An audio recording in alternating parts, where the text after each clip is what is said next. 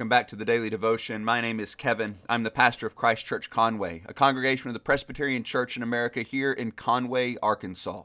The Daily Devotion is a time for us to be strengthened in our faith through the study of Scripture and theology.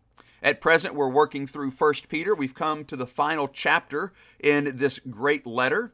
Peter wrote this letter to Christians who were suffering.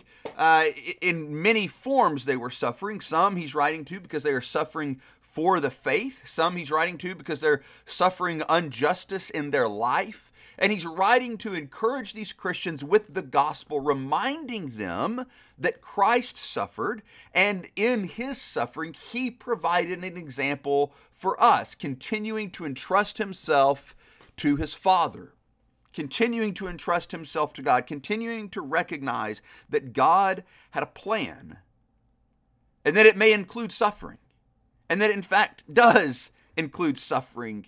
But that doesn't mean that we can't trust God. And so Peter lays out these wonderful gospel truths about what God has done for us in Christ he reminds us of the certainty of the outcome. He reminds us that He has caused us to be born again to a living hope. And He lays out all of these gospel principles to remind us that that is the basis for how we need to think about our life.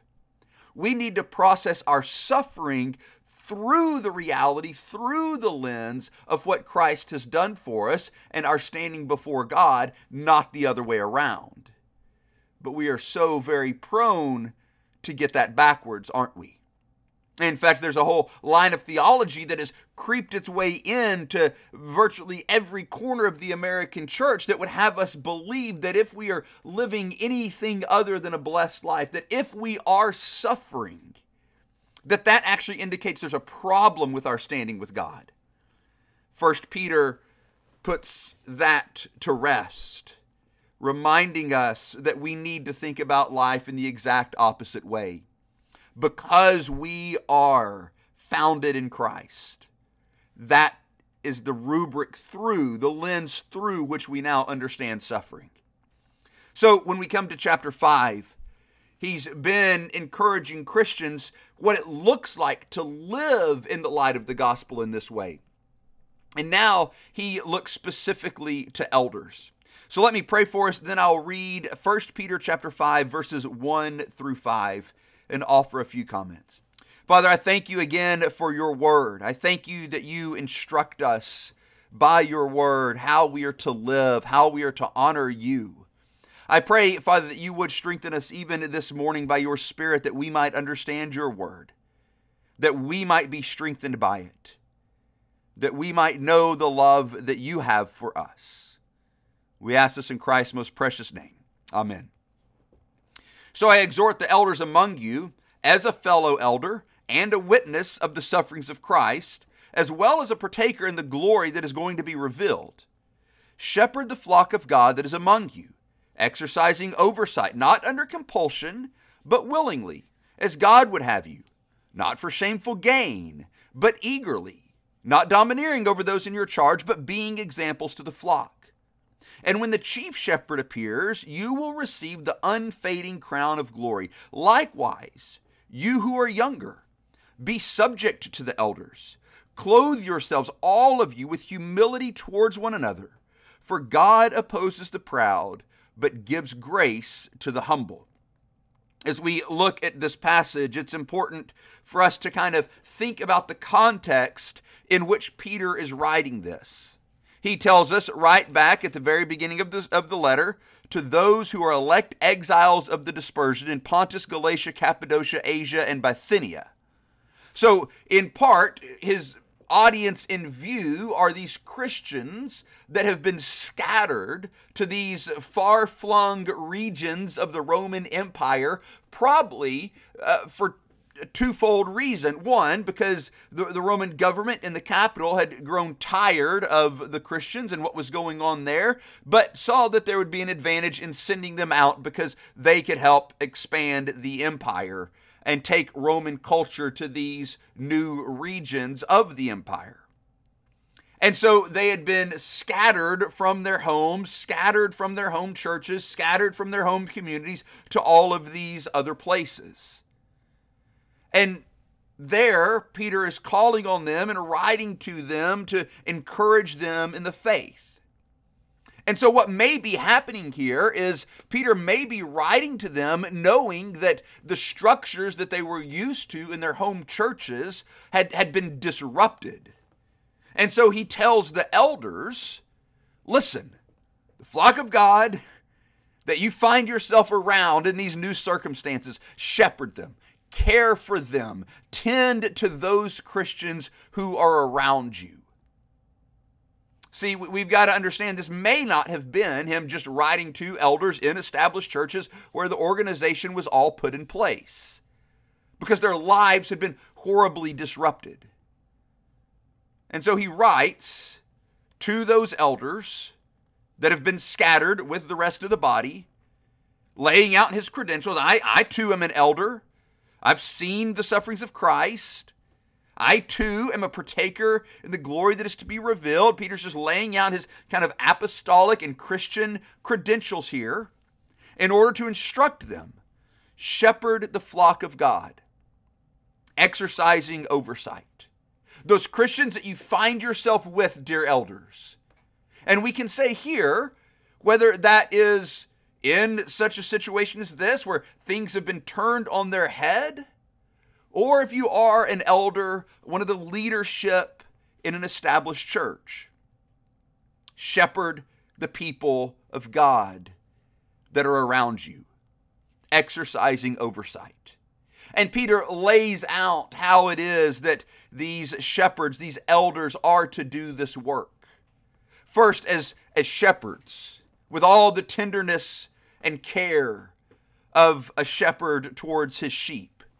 This, of course, hopefully for us, calls to mind that wonderful shepherd psalm, Psalm 23. The Lord is my shepherd, I shall not want. He makes me lie down in green pastures. He leads me beside still waters. He restores my soul. He leads me in paths of righteousness for his name's sake. Even though I walk through the valley of the shadow of death, I will fear no evil, for you are with me. Your rod and your staff, they comfort me. You prepare a table before me in the presence of my enemies. You anoint my head with oil. My cup overflows. Surely goodness and mercy shall follow me all the days of my life, and I shall dwell in the house of the Lord forever. Yes, David is there writing of God as his shepherd. But here, as we see, in verse 4 that there's this chief shepherd who will appear.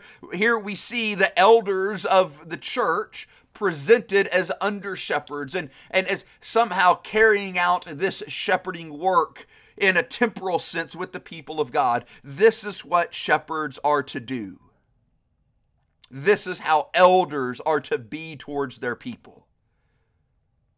And then Peter tells them their job is to exercise oversight, to lead, to care for.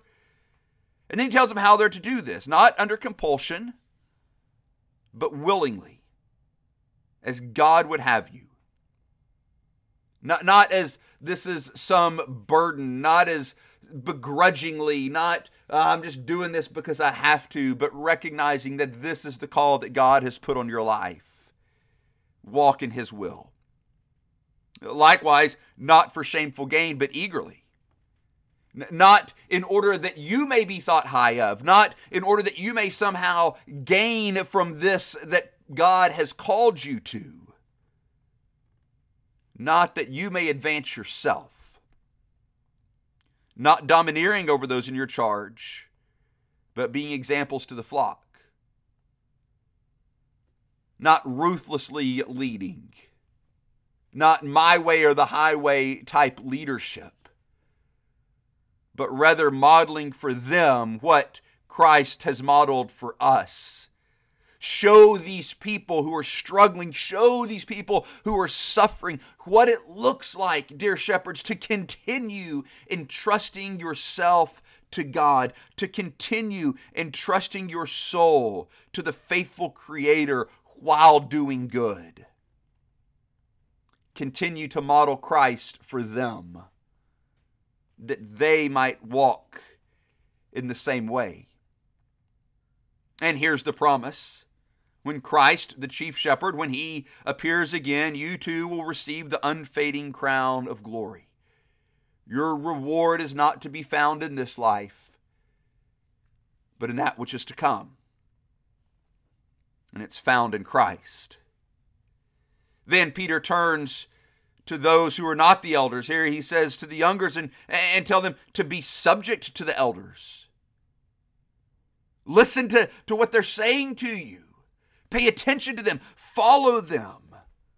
They are seeking to lead you, to help you, to set this example of what it looks like to continue to trust Jesus, to continue to follow him. Pay attention. Submit to them. And then Peter says to all of them, Clothe yourselves with humility towards one another, for God opposes the proud but gives grace to the humble. Neither the shepherd nor the sheep, neither the elders nor the body are to treat each other and come at each other in arrogance and pride for their own good trying to accomplish their own agenda, but are to walk with each other in complete humility. That's our calling as Christians in how we deal with each other. That's our calling as elders and how we lead the flock. That's our calling as the flock and how we follow the elders. All of us clothed together by the Spirit in humility, walking with one another in humble servant love that we might be strengthened to follow our Savior, even in the midst of suffering. Amen.